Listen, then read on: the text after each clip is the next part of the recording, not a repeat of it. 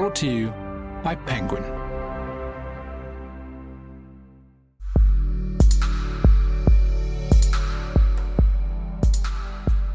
I remember the feeling of finishing the book and having this overwhelming conviction that I was going to be a novelist. I, I needed to be a novelist, that I, I had to write a book and I had to pursue this.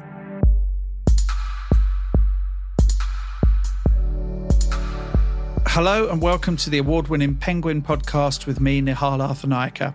Here, we chat to authors about what inspires them. Our guest chooses a handful of objects that have sparked their creativity, and then we explore why. My guest today is making huge waves on both sides of the Atlantic with her debut novel, immediately landing on the Sunday Times bestseller list and hitting the number four spot for New York Times hardback fiction. The Push, published in January twenty twenty-one, is a clever concept novel that gives an inventive twist on the suspense thriller form.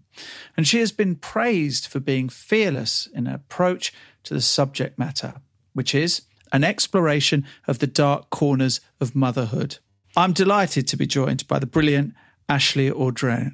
Ashley, how are you?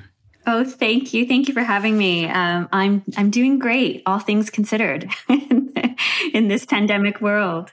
That's the caveat to the answer to any question, which is trying to search out how you are. It's always attached. Um, I'm intrigued how it feels now, a few months after the book is released. And of course, all of the hype around it has translated into people actually wanting to part with money to buy it. I mean, that's that's the ultimate accolade, right? That someone will part with their hard-earned money to get that's it. Right. How does that that's feel? Right. Oh, my gosh. Um, you know, it really feels kind of magical that it's that this book is out in the world. And as you said, you know, people um, are choosing to read it. And I think also the way they are responding to it. How important is it for you to hear other women say, I thought I was the only one that felt this way? Mm. It's hugely meaningful. It's not why I had set out to write the book. It's not something that I really had expected at any point in this journey, you know, to be totally honest. And I don't know if that's because I, I, I don't know why that is. I think I was just so in my own head, you know, for so long with this book. And I think that has been the biggest surprise of having this book published, is that I am hearing that from women and how meaningful it is. And that has become very important to me. Because, of course, society dictates that you find a partner, you mm-hmm. fall in love, you have babies. As soon as the babies come along, this is the greatest moment of your life that brings nothing but joy. Mostly people who've probably never had kids would say something like that. But it isn't always the case, is it? And you just write that brilliantly, Ashley.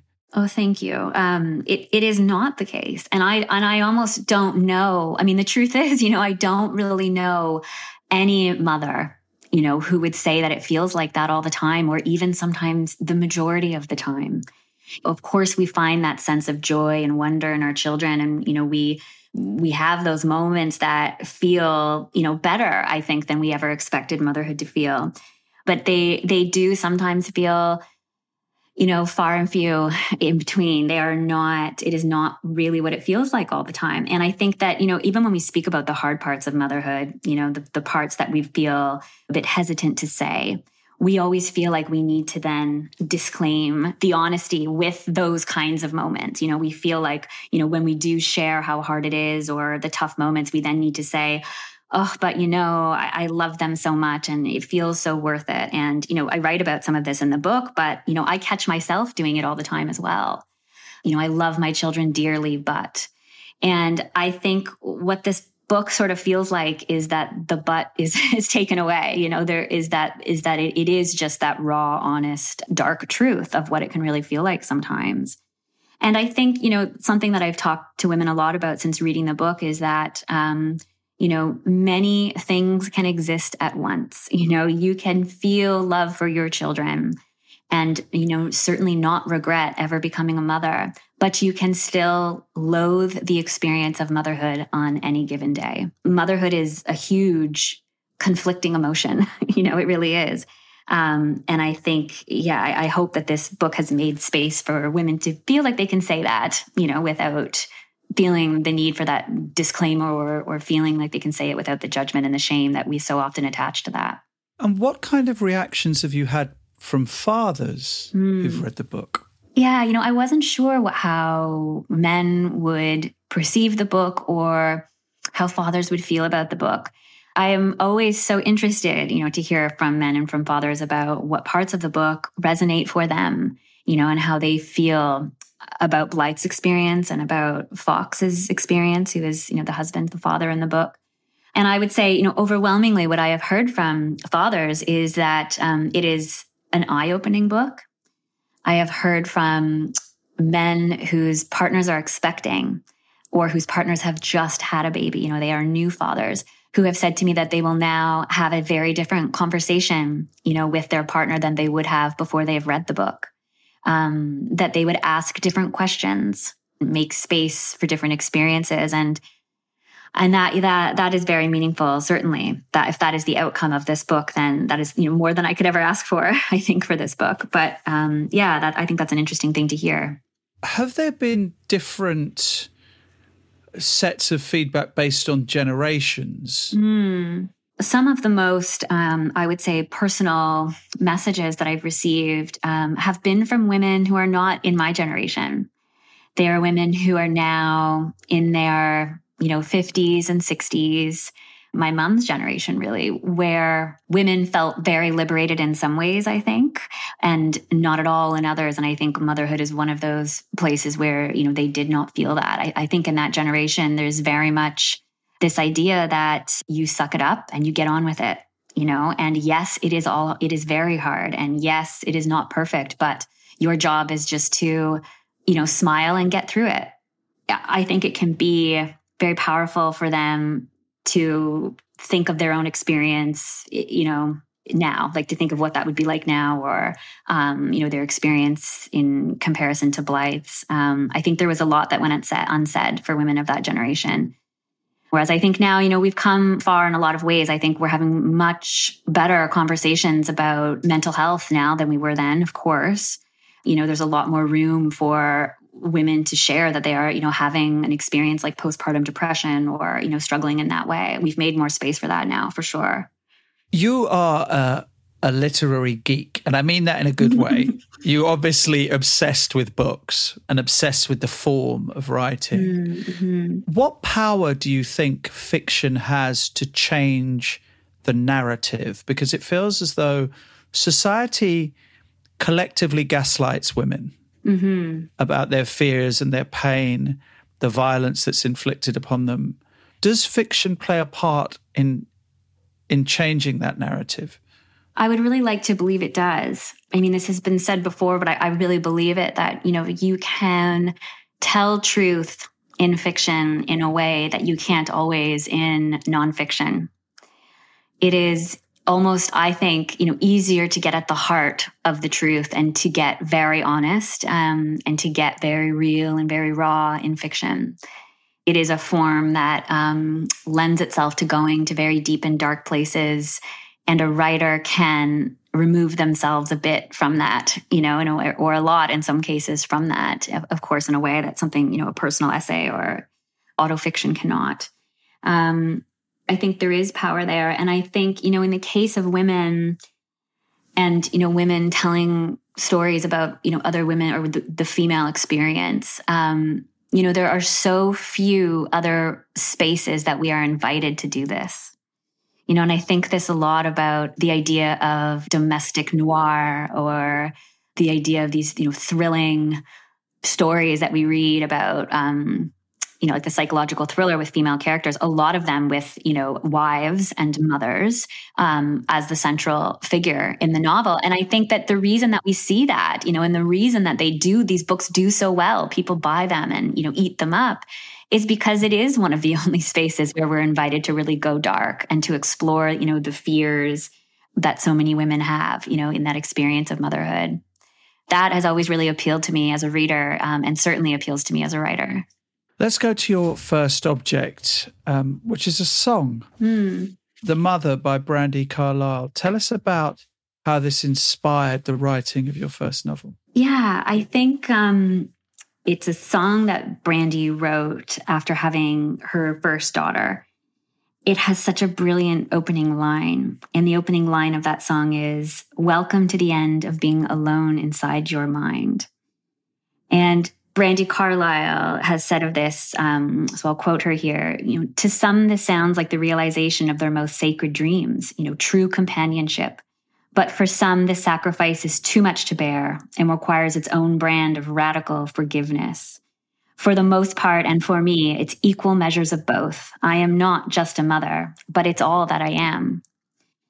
And I just, I love the way that this song and that explanation and that line of the song sort of works through that idea. Um, you know, she, in the song, she writes through the things that motherhood take from her and how much she resents that. But there's a very, you know, there's such tenderness to this as well, tenderness to the song and the lyrics that she writes. And I love my daughter, you know, she's only three, but she's always loved this song. And she makes me, you know, dance around the kitchen with her when we play it. And she changed, she makes me change the daughter's name in the song, which is Evangeline, to her, her name, which is Waverly.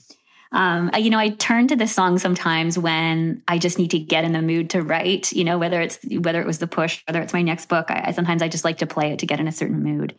How difficult was it for you to write this book? Is it mm. going into the darkest, deepest recesses of your soul, or is it pent-up emotions that you were allowed to express, or you allowed yourself finally to express, so it just poured out?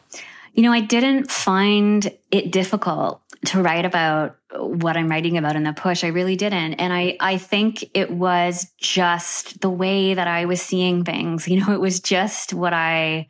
I felt like I was just writing the truth in a lot of ways. And even though, you know, Blythe's story goes to much darker places than I've ever experienced, thankfully, and hopefully never will, even I think putting myself in the shoes of her when she's going through those experiences, you know, was not as difficult as I think some people would expect it to be, or some people have assumed.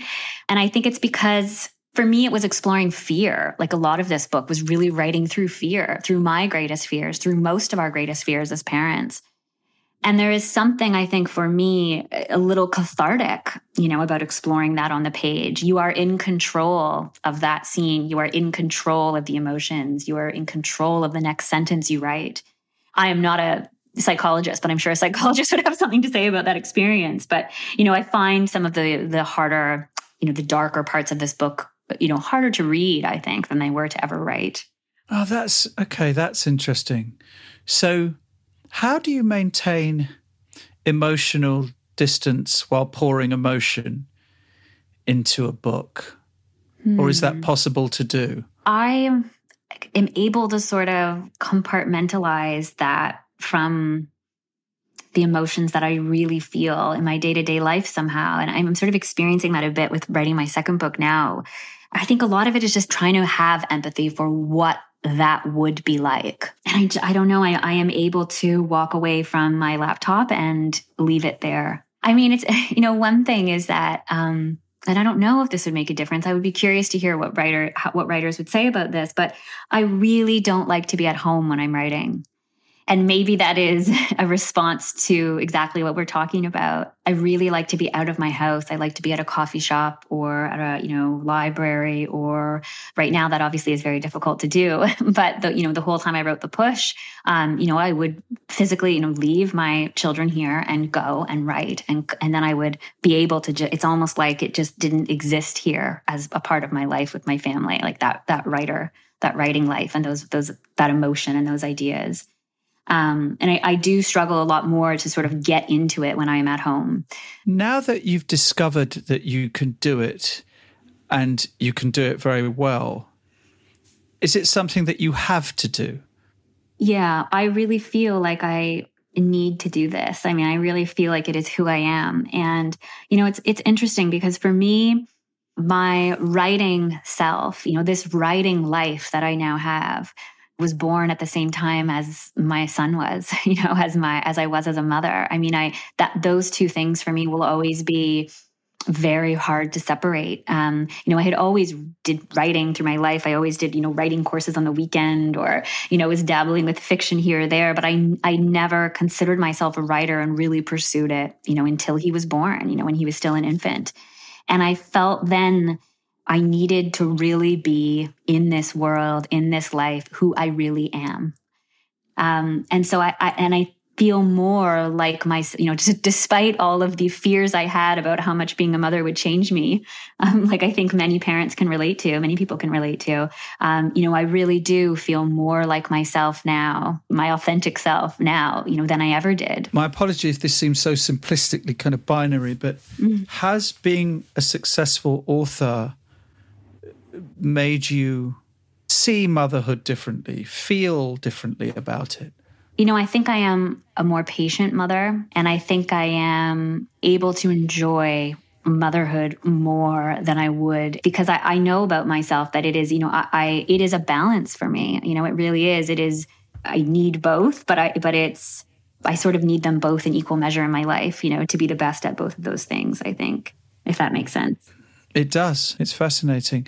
Um, let's move on to your next object, to a book. So it's a children's book called I Love You Forever by an author who is Canadian, Robert Munsch. This book is, you know, wildly popular here since since the day it's been published. It has always been, um, you know, a bestseller here. It is a picture book, and it's a story of a mother who sings the same song to her son every single night, you know, and the book carries us all through the different stages of this son's life. And the words of the song are, um, I love you forever, I'll like you for always, as long as you're living, my baby you'll be. You know what, I almost feel like grabbing my wife now, because we said this to our kids. We read this, oh, but really? I can't remember because it was like thirteen years yeah. ago. Wow. So so she he, she sings it to him through all the different stages, and, you know, every page is a different age. And then they, we get to the end of the story, and she becomes too old and too sick to sing this to him anymore. And so she calls him at the end of the book and tells him this. And he is, you know, making dinner for his own family at that time. He has, you know, and he drives over to her house at night and comes up to her room, and he picks her up and rocks her, and he sings the same song to her. And, you know, you, you get the feeling as a reader that this is the last time, you know, this is going to happen. And then he goes home to his own baby girl, you know, and picks her up and, and does the same. And, you know, it's an utterly heartbreaking book for a children's book. I mean, it really is. But but the book is so endearing. It's such an endearing story. And, you know, it came out when I was four or five years old, but it was a staple in our house. And I can remember my parents reading me this, and I remember the sadness in them. And actually, you know, Robert Munsch wrote this after um, having two stillborn babies, you know, and so it that this wow. that song was his way of grieving. And actually, you know, despite being a successful author, then his publisher would not publish the book at first because they thought it was far too dark. And yet, it is such a simple book. It is. It is so. There's so much simplicity in how moving it is. Oh, you've brought it back to me. Yes, as soon as you said those lines, I was suddenly transported back to that place. Superb. Mm-hmm. Mm-hmm. Um, let's move straight on to object number three. It's a novel. As I said, you're a literary geek, so of course I am, yes. It would be lots of uh, books involved in our conversation today. Mm-hmm. Um, why is The Forgotten Waltz by Anne Enright an object you really wanted listeners to the Penguin podcast to know about? Mm, well, you know, I have a very, very vivid memory of reading this book. And I, I, I will say I actually have a terrible memory for most things. And so the, that this sits with me so strongly, um, you know, has always told me something. And I read it. I remember exactly where I was sitting. I was actually on vacation. It was, you know, more than ten years ago. I was in Thailand in a hammock when I read this book. And I remember the feeling of finishing the book and having this overwhelming conviction that I was going to be a novelist. I, I needed to be a novelist, that I, I had to write a book and I had to pursue this. And I'm not, you know, I'm not exactly sure about, you know, what about that book spoke to me so strongly, besides the fact that Anne Enright is, you know, obviously a very genius writer, and it is a fantastic book, but it's not even, you know, the plot or any, or the characters or the scenes that I can remember. It is the feeling of reading it. And it, it is that feeling that you get when you feel a little bit electric, you know, when you feel a little bit buzzing with um, a revelation or an awareness, or I think we've all can relate to that feeling at some point where you just, you feel full, you feel very full and alive, and you, and you feel conviction in something. And that is just how I felt after reading this. But, you know, she does write in the book, it, you know, the book is about, um, you know, an affair and a marriage and, um, you know, a, with a, from a, a woman who doesn't have children, and she has an affair with a man who has a child. And, you know, it, it's about her, it's about this affair, you know, how it starts and how it ends. And the character, his name is Gina. She is such a, you know, what we would consider a flawed female character. You know, I hate the idea of unlikable characters because I think that's what makes people so interesting. But she, you know, she is that classic, you know, what we would consider to be this unlikable character. She's actually also quite disgusted by the idea of motherhood. And I think that I just, I think there was something about the way Enright chose to portray a woman like that that really spoke to me and that really inspired me. How do you replicate that feeling within your own writing? Is it possible to?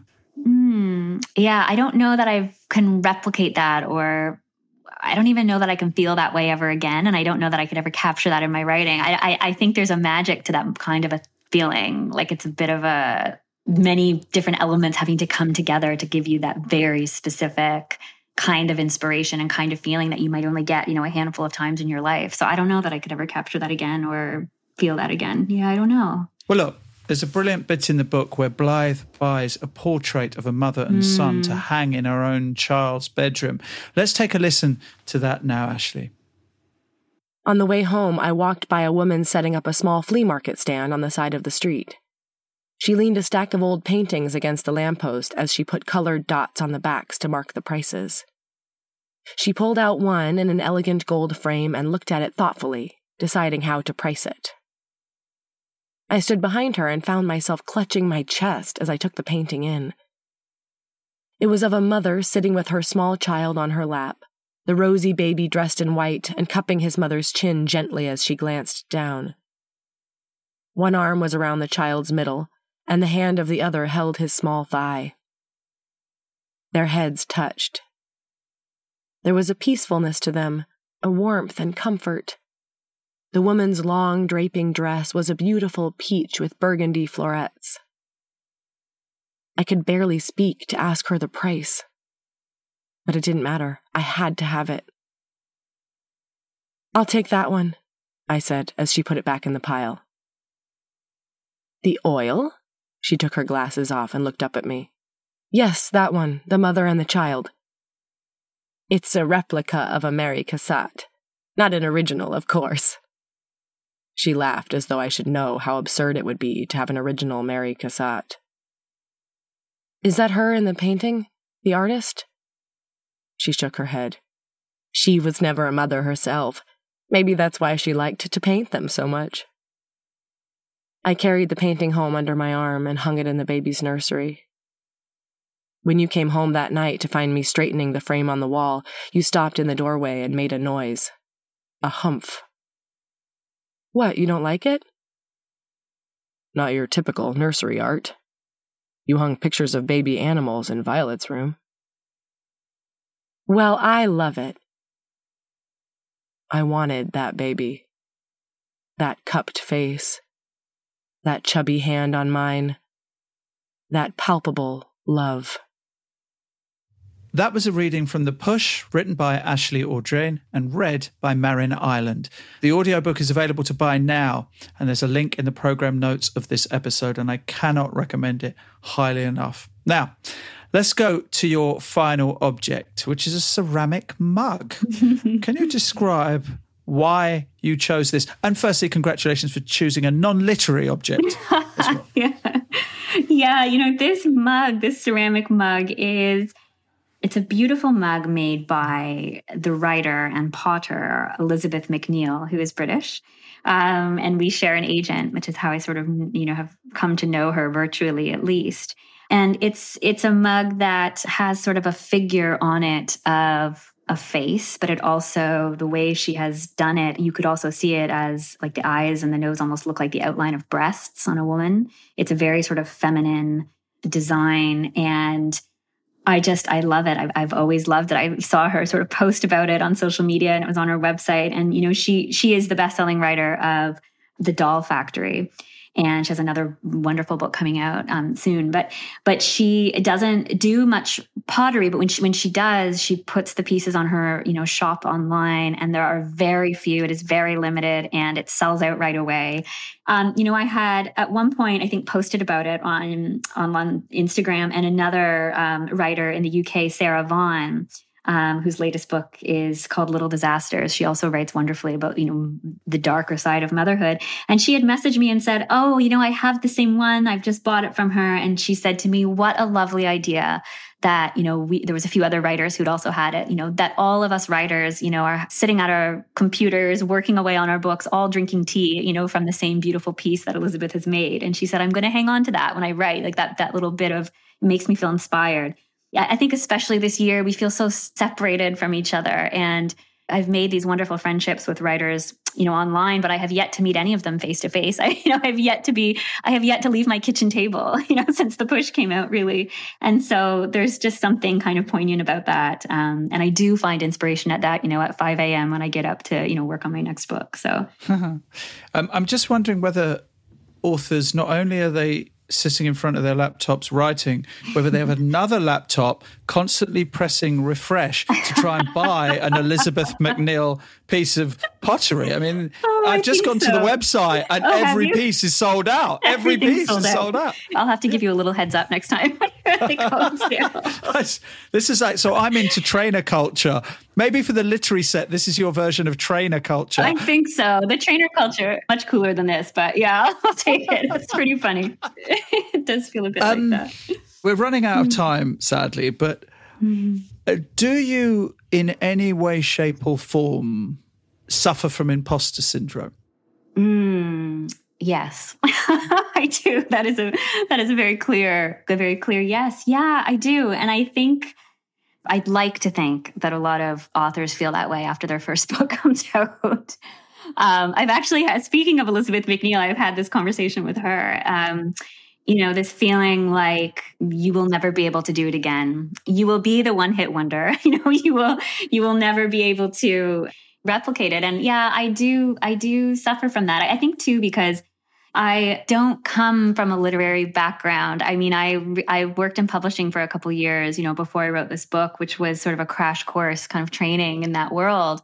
But, you know, I grew up with parents who worked very hard at, you know, one worked in retail and my father was a mortgage broker, and there was no, um, I don't know anybody or didn't come from any sort of, you know, creative endeavors or, you know, any artistic kind of life. I, I haven't read the classics. You know, I didn't grow up with that kind of life. And so, you know, there's no M F A, there's no writing degree. And so I think on the lower days where my mind can go is that this is just, you know, a lot of luck, um, beginner's luck, and, and there's kind of nothing left. But uh, I hope that's not the case. But that is the honest answer. Mm. Now, before we go, don't forget to follow the Penguin Podcast, comment, rate, and most of all, share.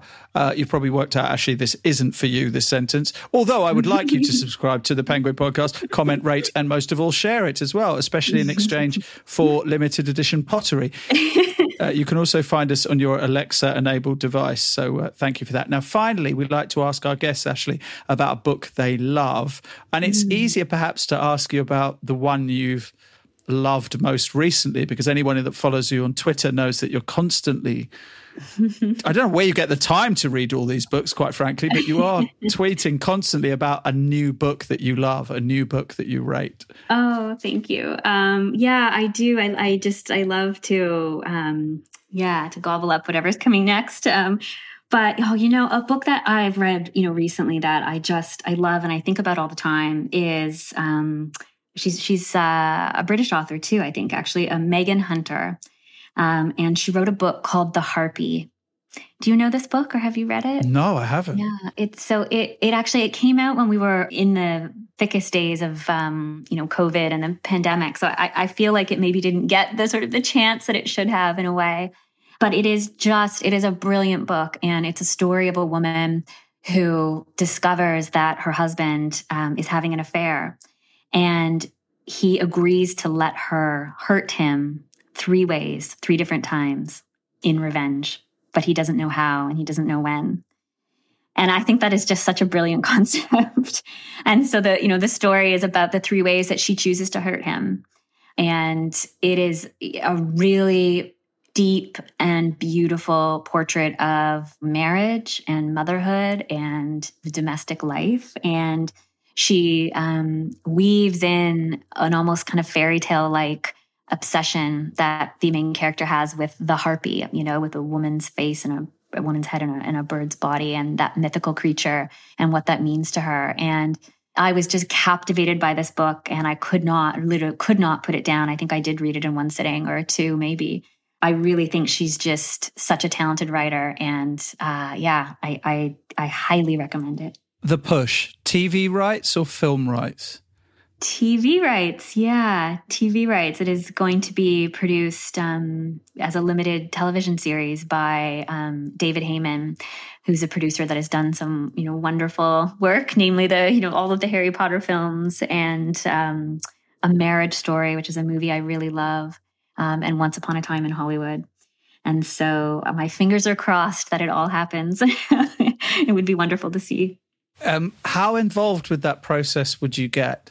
You know, I, I'm not sure yet. Um, I'm going to be an executive producer on the project, but I mean, we'll we'll see. I know that can look many different ways. But, you know, I really am excited to give, put this in the hands of a brilliant screenwriter and a brilliant director and really let it become its own new piece of art, you know, in a way. I don't feel very precious about it in that sense. When you close your eyes and think of Blythe and Fox, which actors do you see? Oh, you know, I have had a really hard time deciding who I see, you know, to answer your question, who that would be. You know, what I think really excites me is the idea of, you know, two people, two actors that we don't really know yet. I think of a show like Normal People, uh, which I loved. You know, I loved that adaptation. Um, and uh, and that those were, you know, two actors who we hadn't seen much from before. And I think that was really powerful in those roles. So maybe that would be kind of fun. Uh, Ashley, it's been a pleasure talking Aww. to you today. Thank you so much, Nihal. I'm, I I love talking to you the first time um, that we spoke for your radio show. And it's just, it's been really lovely having this conversation. So thank you. Stephen Fry here. I wanted to tell you about the brand new audiobook edition of one of my novels, Making History. It's a mind-bending, time-travelling comedy that asks what you would do if you had the power to alter history and eradicate a great evil.